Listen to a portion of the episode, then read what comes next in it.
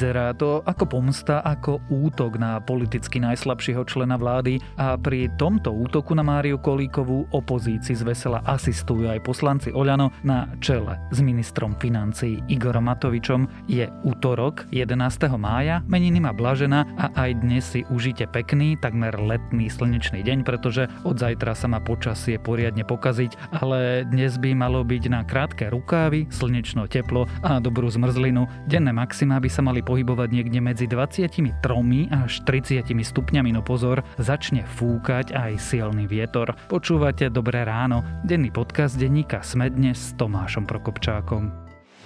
Je vám stále teplo alebo ste väčšine uzimení? Klimatizácia od ZSE vám pomôže nastaviť teplotu tak, ako potrebujete. Teraz len za 1 euro denne, s predlženou zárukou a s elektrinou pre klimatizáciu zadarmo. Navyše v 20 dizajnoch pre vašu jedinečnú domácnosť. S klímou od ZSE sa konečne budete cítiť doma ako doma.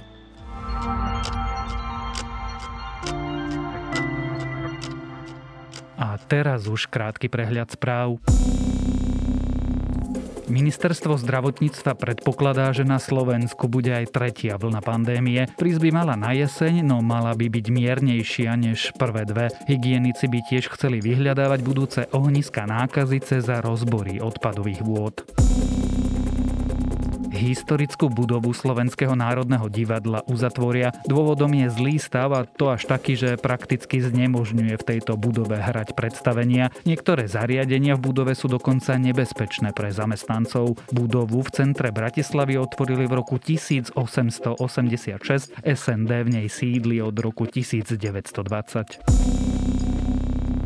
Susedné Rakúsko výrazne uvoľní protipandemické opatrenia, podniky otvoria aj vnútorné priestory. Uvoľňovanie opatrení by sa malo začať v stredu 19. mája. Dotkne sa turizmu, voľnočasových aktivít aj gastronómie. Ruskí agenti z GRU spájani s výbuchom v českých Vrbieticich mali základne aj vo Francúzsku. Stretávali sa v Savojských Alpách a na stredomorskej riviére. Tvrdia to francúzske spravodajské služby, na ktoré sa odvoláva ČT24 trosky čínskej nosnej rakety dlhý pochod 5B napokon dopadli do Indického oceána nedaleko sú ostrovia Maledivy. Stalo sa tak ešte v nedelu. Nekontrolované zariadenie tak napokon ľudí neohrozilo. Raketa niesla do kozmu základ budúcej čínskej vesmírnej stanice, Čína však nad ňou následne stratila kontrolu. A ak vás správy zaujali, viac nájdete na webe Deníka Sme alebo v aplikácii Deníka Sme.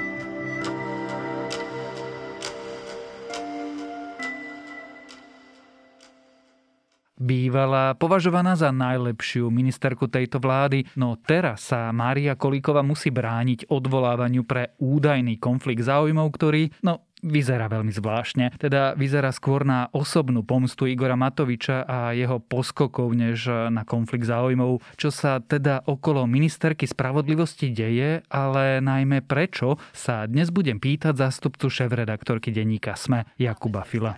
Ja tu žiadny konflikt záujmov nevidím a keď ho tam niekto chce vidieť, tak s tým si ja zase nepomôžem. Mala by pani ministerka odísť? Ja si myslím, že áno. By mala vyvodiť politickú zodpovednosť, pretože mnohé veci sú nevypovedané. Už dávno nemalo byť vo funkcii. Ja si myslím, že táto kauza okolo pani Kolíkovej je jeden obrovský nafúknutý humbuk. Si nemyslím, že tam boli tak závažné dôkazy. Z informácií, čo mám po pani Kolíkovej, tak jej dôverujem.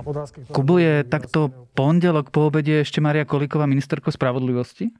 Maria Koliková ešte stále je ministerkou spravodlivosti. Tá debata počas mimoriadnej schôdze v parlamente na jej odvolanie, ktorú zvolal Smer, sa naťahuje. Je zrejme, že sa bude naťahovať e, ešte nejaký čas. Možno to nebudete, nebude ten výsledok známy, aj keď počúvate tento podcast. A stala sa z toho taká tá klasická estráda, parlamentná prekáračka medzi opozíciou a časťou, časťou koalície. Takže Mária Koliková ešte stále je ministerkou. A bude ministerkou spravodlivosti a teraz sa to začína komplikovať.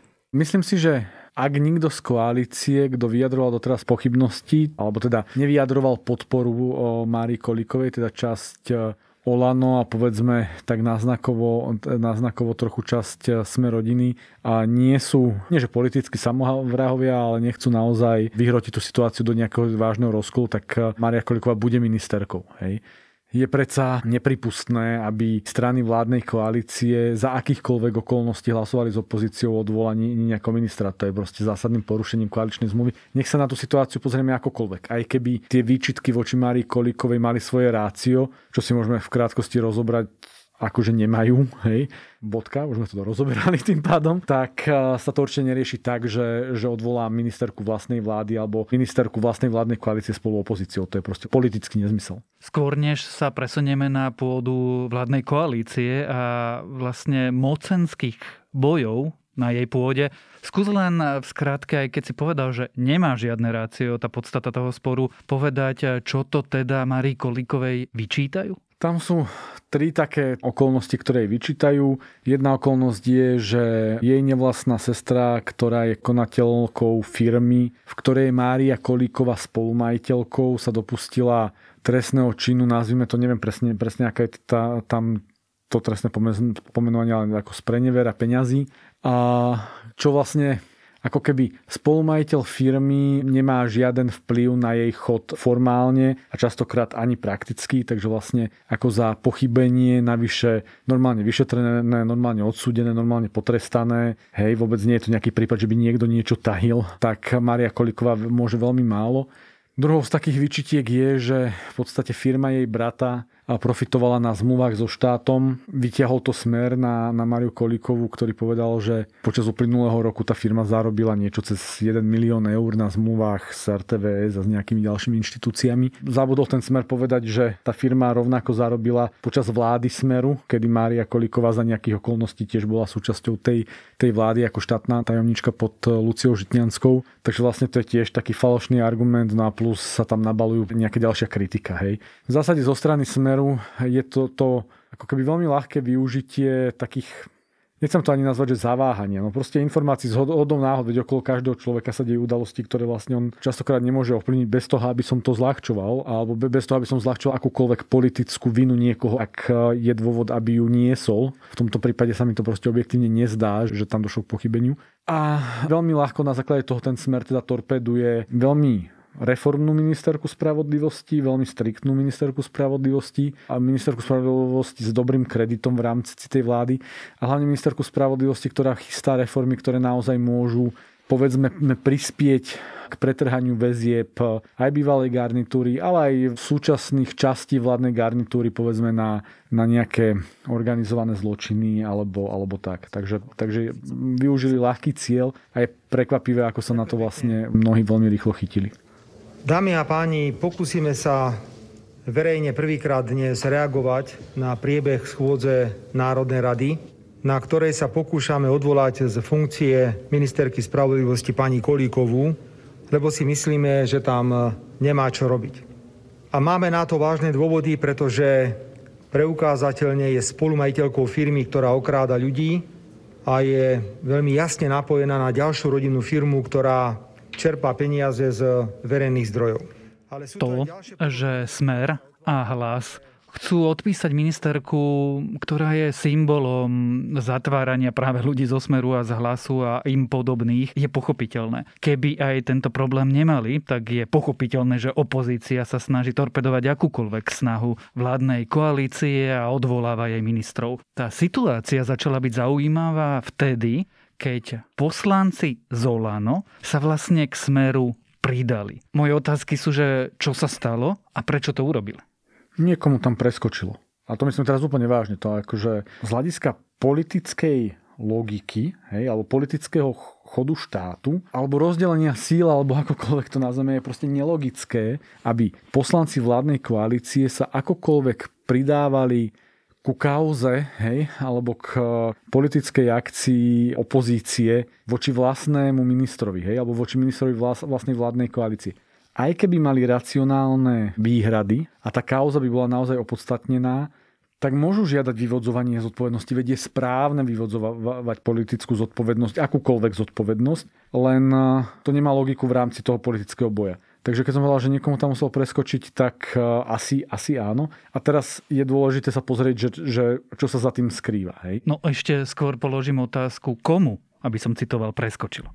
Ja by som zostal pri tom, že niekomu, lebo netrúfam si povedať, že, že kto bol strojcom tohto nápadu. Ono sa ponúka viacero interpretácií a môžeme si ich postupne rozobrať. No ale kulári hovoria, že to je Igor Matovič. Áno, áno, to je vlastne najhlavnejšia interpretácia, hej. A len tam ešte si dovolím povedať, že v Olano by mohla byť taká tá menej pravdepodobná interpretácia, alebo respektíve tiež pravdepodobná na interpretácia v tom zmysle, že akí sú oni paladinovsko protikorupční, aspoň si, si robia okolo seba tú auru. Hej, a teraz mali pocit, že treba sa postaviť na palisádu v úvodzovkách. Ale povedzme, že toto tak nebolo a potom dochádzame k tej najhlavnejšej interpretácii, že vlastne ako Igor Matovič sa mstí človeku, ktorý v koaličnej kríze pred mesiacom a pol sa jasne postavil za, za jeho odchod. Čiže ten motív je takto primitívny, že je to osobná pomsta ministra financí a zmanipulovaných poslancov Olano voči človeku, ktorý si dovolil voči nemu verejne vystúpiť? Osobne mám veľmi málo informácií na to, aby som to povedal takto tvrdo, hej, alebo tak striktne, ako si to pomenoval. Ak by to tak naozaj bolo, tak je to úplne ako proste šialené a keď som povedal, že niekomu preskočilo, tak tak to len počiarkujem. No ale takto to naznačuje Mária Kolikova, ale aj Richard Sulik. Ak, ak je to naozaj osobná pomsta Igora Matoviča, tak je to veľký problém, ale nie je to nič prekvapivé pri ňom. Žiaľ Bohu. Hej? Veď my už posledný rok, ale posledné týždňa, mesiace vlastne akože intenzívne spoznávame, kam jeho vlastná osobnosť a jeho vlastné, povedzme, že ego alebo zmeska vlastností alebo charakterových črt ho proste dostala. Hej? A on proste stráca kontakt s realitou, ako mstí sa ľuďom okolo seba, vidí v sebe nejakého spasiteľa a žiaľ Bohu časť, do veľkej miery tak funguje časť e, klubu Oľano. Hej? Teraz je otázka, že ak, aká veľká, no ale ukazuje sa, že, že vlastne stále je tam časť ľudí, ktorí vlastne na základe jeho nejakých krokov, odporúčaní a, a teda sú ochotní sa proste, proste za ňo postaviť. Ale ako to je vlastne ako politicky, je to absurdné. To je proste normálne, že, že keby sme ich mali známkovať, tak každý z tých ľudí mal dostať proste, proste peťku. A oni mohli nechať prebehnúť pondelkovú mimoriadnu schôdzu odvolaní Nikolikovej bez povšimnutia, hej, alebo teda akože s podporou Kolíkovej a potom sa mohli začať robiť o vybavovaní nejakej politickej zodpovednosti. A to len vlastne celé ukazuje to, ako ten Matovič stále hýbe tou vládnou koalíciou a ako on vlastne ako keby škodí. Tým svojimi krokmi škodí v tomto prípade paradoxne menej celému Slovensku, ale škodí, škodí tej, tej vládnej koalícii. A určite bude veľmi dôležité teraz, ako zvládneme, neviem, či to tak nazvať, že kolíkovej kríza alebo kolíkové odvolávanie, už akokoľvek to pomenujeme. Ale toto bude dôležité. Ja si myslím, že, ale ako som už povedala, nie, nie je dôležitý ten výsledok, lebo ten výsledok sa javí, že je vopred jasný. Ale dôležité je vlastne, čo sa v tom, by som v tom, v tom celom procese udeje. Lebo aj teraz prebieha nejaký vzájomný, veľmi intenzívny dialog aj, aj medzi mňou, aj medzi poslancami z Hnutia Olano. Aby sme boli férovi, existuje aj nejaká uveriteľná interpretácia, v ktorej nezohráva Igor Matovič žiadnu úlohu? dlhšia pauza. Premýšľam, ale ako očividne nie. Ja som jednu pomenoval, hej, že, že proste naozaj si mohli mať pocit, že to kolikovej zavinenie je také vážne, že sa poďme baviť o jej odvolaní. A povedal som tiež, že už no nie je. Navyše v porovnaní ako s mnohými inými udalosťami, ktoré sa udiali aj tejto vládnej koalícii. Vicepremiér Holý, Boris Kolár, mno, mnohé, mnohé veci. Hej, a teraz zrazu prišla tuto nejaká doslova fabulácia, takže nie je žiadna uveriteľná interpretácia. Čo na to premiér Eduard Heger, ktorý je v tomto okamihu kľúčovým hráčom? No ono celé je zaujímavé, že sa to vlastne ako keby ten ťah zo strany Igora Matoviča a časti poslancov Oľano zrealizoval v čase, keď Eduard Heger bol na Európskom samite v Porte. Obišli ho? Vyzerá to tak. Vyzerá to tak, aj tá jeho reakcia tomu nasvedčuje, aj to, ako to, ako to celé prebiehalo, tomu, tomu nasvedčuje, že vlastne ako v čase, keď on bol preč, tak oni tu spáchali nejaký útok na Kolíkovu, navyše z veľmi pochybných dôvodov, hej, teda zhodníme sa na tom, že to bola osobná pomsta. Ten Heger, keď v nedelu prišiel, tak eh, zareagoval veľmi zdržanlivo podstate tak, ako by, sa, ako by sa od neho očakávalo, že teda vypočuje si všetky strany sporu. A to aj urobil a nakoniec sa postavil za Máriu Kolíkovú. Čo by vlastne mal správny premiér spraviť tak či tak. Ako, keby, ako viem si predstaviť situáciu, že by niekto na návrh e, opozície pri kauze, ktorú vytiahla opozícia, najvyššie keby mala nejaké rácio, tak povie, že áno, je to škandál a musí nejaký minister odísť, ale túto rácio neexistuje. Zhrniem to. Poslanci Olano možno na čele s ministrom financí, si počkali, kým premiér odíde a potom sa pokúsili alebo pokúšajú stále zostreliť ministra vlastnej vlády. Teraz sa opýtam veľmi napriamo, ale to si Eduard Heger nechá stále skákať ministrom financí po hlave? Tak ono sa to vlastne vyriešilo tým, keď vláda v pondelok ráno vlastne povedala, že, že odmieta návrh opozície na odvolanie nedôvery. Takže sa dá predpokladať, že tá situácia je zažehnané. Ako bude veľmi prekvapivé to hlasovanie, pri ktorom by sa teoreticky mohlo stať, že časť Olano by zahlasovala so Smerom, ale to by potom malo automaticky znamenať rozpad vládnej koalície. To je proste, to je tak, absurdná, tak absurdný scenár. Nehovorím, že nie je nemožný, ale tak absurdný, že, že ako popiera všetky pravidlá političná, hoci pri Igorovi Matovičovi eh, je možné všeličo. Takže áno, no, ty si to pomenoval v podstate správne. Či si Eduard Heger nechá skakať po hlave, no tam je proste veľmi zvláštna, zvláštna zvláštna. Veľmi ťažká je jeho pozícia. Hej. On proste zišiel z toho poslaneckého klubu, on e, zišiel vlastne ako keby, ani by som nechcel povedať, že dvojka alebo trojka Igora Matoviča, hej. on len ako získal váhu až počas tejto vlády. Stal sa premiérom, ktorý vlastne vládne opretý o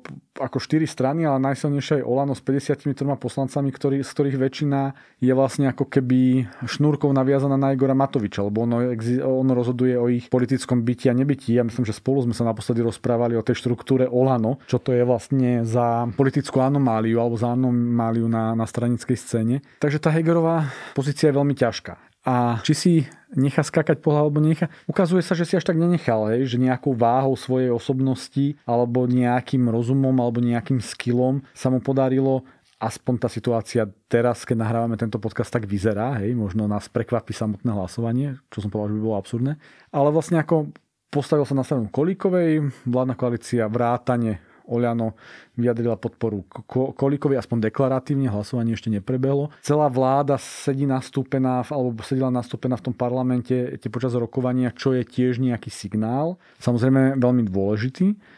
A uvidíme. Do budúcna, keby sme sa pozerali na tú tvoju otázku do budúcna, či si Eduard Heger nechá skakať po hlave, tak e, je to otázka matematiky. Jeho vláda má podľa hlasovania programovom vyhlásení vlády 89 poslancov, a z toho 53 je členmi Oľano. No a on potrebuje na vládnutie 76. A pokiaľ by chcel si nenechať skákať po hlave Igorom Matovičom, tak by musel mať v parlamente 76 poslancov a teda je otázka, že či on takých tých spojencov v tom Olano má. Myslím si, že by mala byť jeho úloha veľmi systematicky tých spojencov hľadať. Ale tu sa asi nedá spraviť za mesiac, zvlášť v takej skupine ľudí, ako je Olano v celej tej kauze sa odohrali ešte dva pikantné momenty, ktorými asi skončíme. Ten prvý sa odohral včera, keď Maria Kolíková sedela v tom parlamente vedľa Igora Matoviča a reč štela bola zvláštna.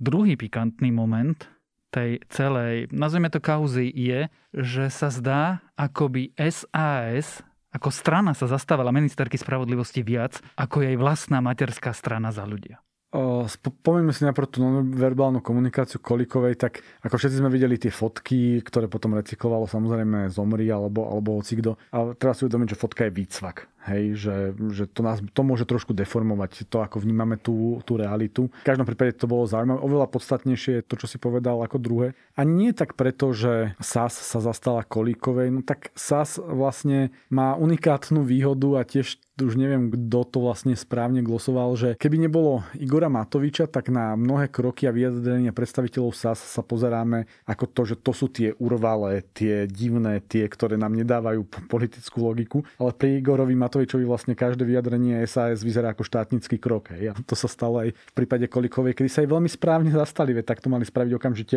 každý predstaviteľ vládnej koalície. Hej. No ale nemal by začať uh, šéf vlastnej strany? No a teraz prichádzame k tej podstate, čo sa tam odohralo, lebo tam, tam uh, na pozadí beží ešte iná vec a to je vlastne akože niečo, čo nazveme ako vnútrostranický boj v rámci strany za ľudí. Je to veľmi komické, keďže strana za ľudí má 3,5 alebo 4 hej, teda je pod eh, úrovňou zvoliteľnosti súčasnosti, ale ako Mária Kolíková tvorí vlastne ako keby vnútrostranickú opozíciu voči Veronike Remišovej, predsedničke za ľudí. A tam niekde možno trošku vidím takú tú vajatavú, vajatavú pozíciu Veroniky Remišovej, čo nič nemení na tom, že tá pozícia je úplne nesprávna. Ako proste ona, Veronika Remišová za posledné obdobie opakovane ukázala, že proste nevie stať na líderskej pozícii. Hej. Ona je dobrým lídrom v momente, kedy nie je konflikt, je, je pohodlné obdobie, kedy ako ona sa tvári ako, odbo- alebo pokojne je odborníčka, ale ako náhle má riešiť to ako keby aktívne politično, hej, pridať sa na niektorú stranu, vedieť tresknúť po stole, jasne vyjadriť svoju pozíciu, tak sa jej to robí ťažko. Ono sú to spojené nádoby. Možno sa jej to robí ťažko, pretože existuje rozkol v strane možno je rozkol pretože je Veronika Remišová taká, aká je. No, ťažko to očítať a pravda je asi aj tam, aj tam. Ale to, ako Veronika Remišová zareagovala na túto kauzu, v podstate na veľmi absurdný útok e, Oľano, je len ďalším zlým bodíkom v jej politickej kariére, alebo v jej kariére ako predsedkyni za ľudí a myslím si, že to len akceleruje ďalší rozpad alebo degres tej strany. Ako žiaľ Bohu, str- zo stranou za ľudí sa prakticky môžeme definitívne lúčiť, hoci ešte pred troma mesiacmi sme mohli očakávať, že sa resuscituje, ale všetky tie okolnosti vlastne, vlastne nevyužila. Paradoxne napriek tomu, že mohla len využiť dobre podanú pomocnú ruku Richarda Sulíka, ale ani to nespravil. Ja to vnímam, že keď chceme, aby prechádzali zákony, tak potrebujeme 76 poslancov pri najmenšom, ktorými zahlasujú za tú právnu úpravu, ktorá je dôležitá. Na to, aby som presadila reformu justície, potrebujem ešte veľa kľúčových zákonov k tomu. Dobre, rozumiem, že to nechcete ultimátne, ale z toho, čo, vyplýva, teda z toho, čo hovoríte, vyplýva, že teda zvážite, že či neodídete. Áno. Keď toto všetko, čo tu teraz odznelo, zhrniem, zostane Maria Kolíková ministerkou spravodlivosti?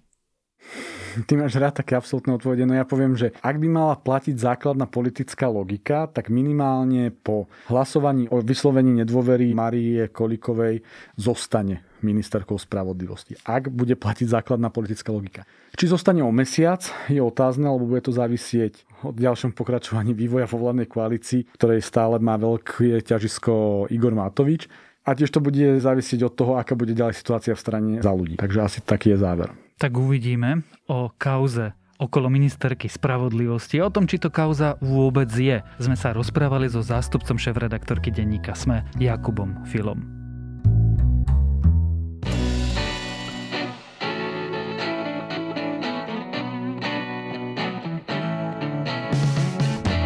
Aký je rozdiel medzi elektromobilom a vozidlom so spaľovacím motorom? V čom sa líši ich riadenie, dojazd či bezpečnosť? Moje meno je Michal Sabo a spolu s mojimi hostiami prinášam v minisérii podcastu Za volantom odpovede na najčastejšie otázky o elektromobilite.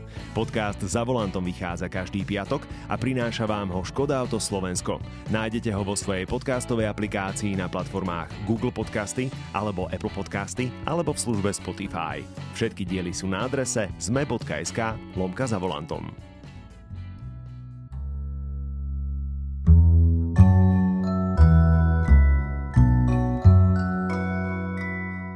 Moje dnešné odporúčanie je klasika najklasikovatejšia sci-fi kult Isaaca Asimova Nadácia. Tá totiž relatívne nedávno vyšla v novom slovenskom preklade a viete čo je veľmi fajn. Ja som teda nadáciu či základňu čítal viackrát, no dosiaľ nie v slovenčine a ak ste toto zásadné dielo vedeckej fantastiky ešte nečítali, naozaj, ale naozaj odporúčam.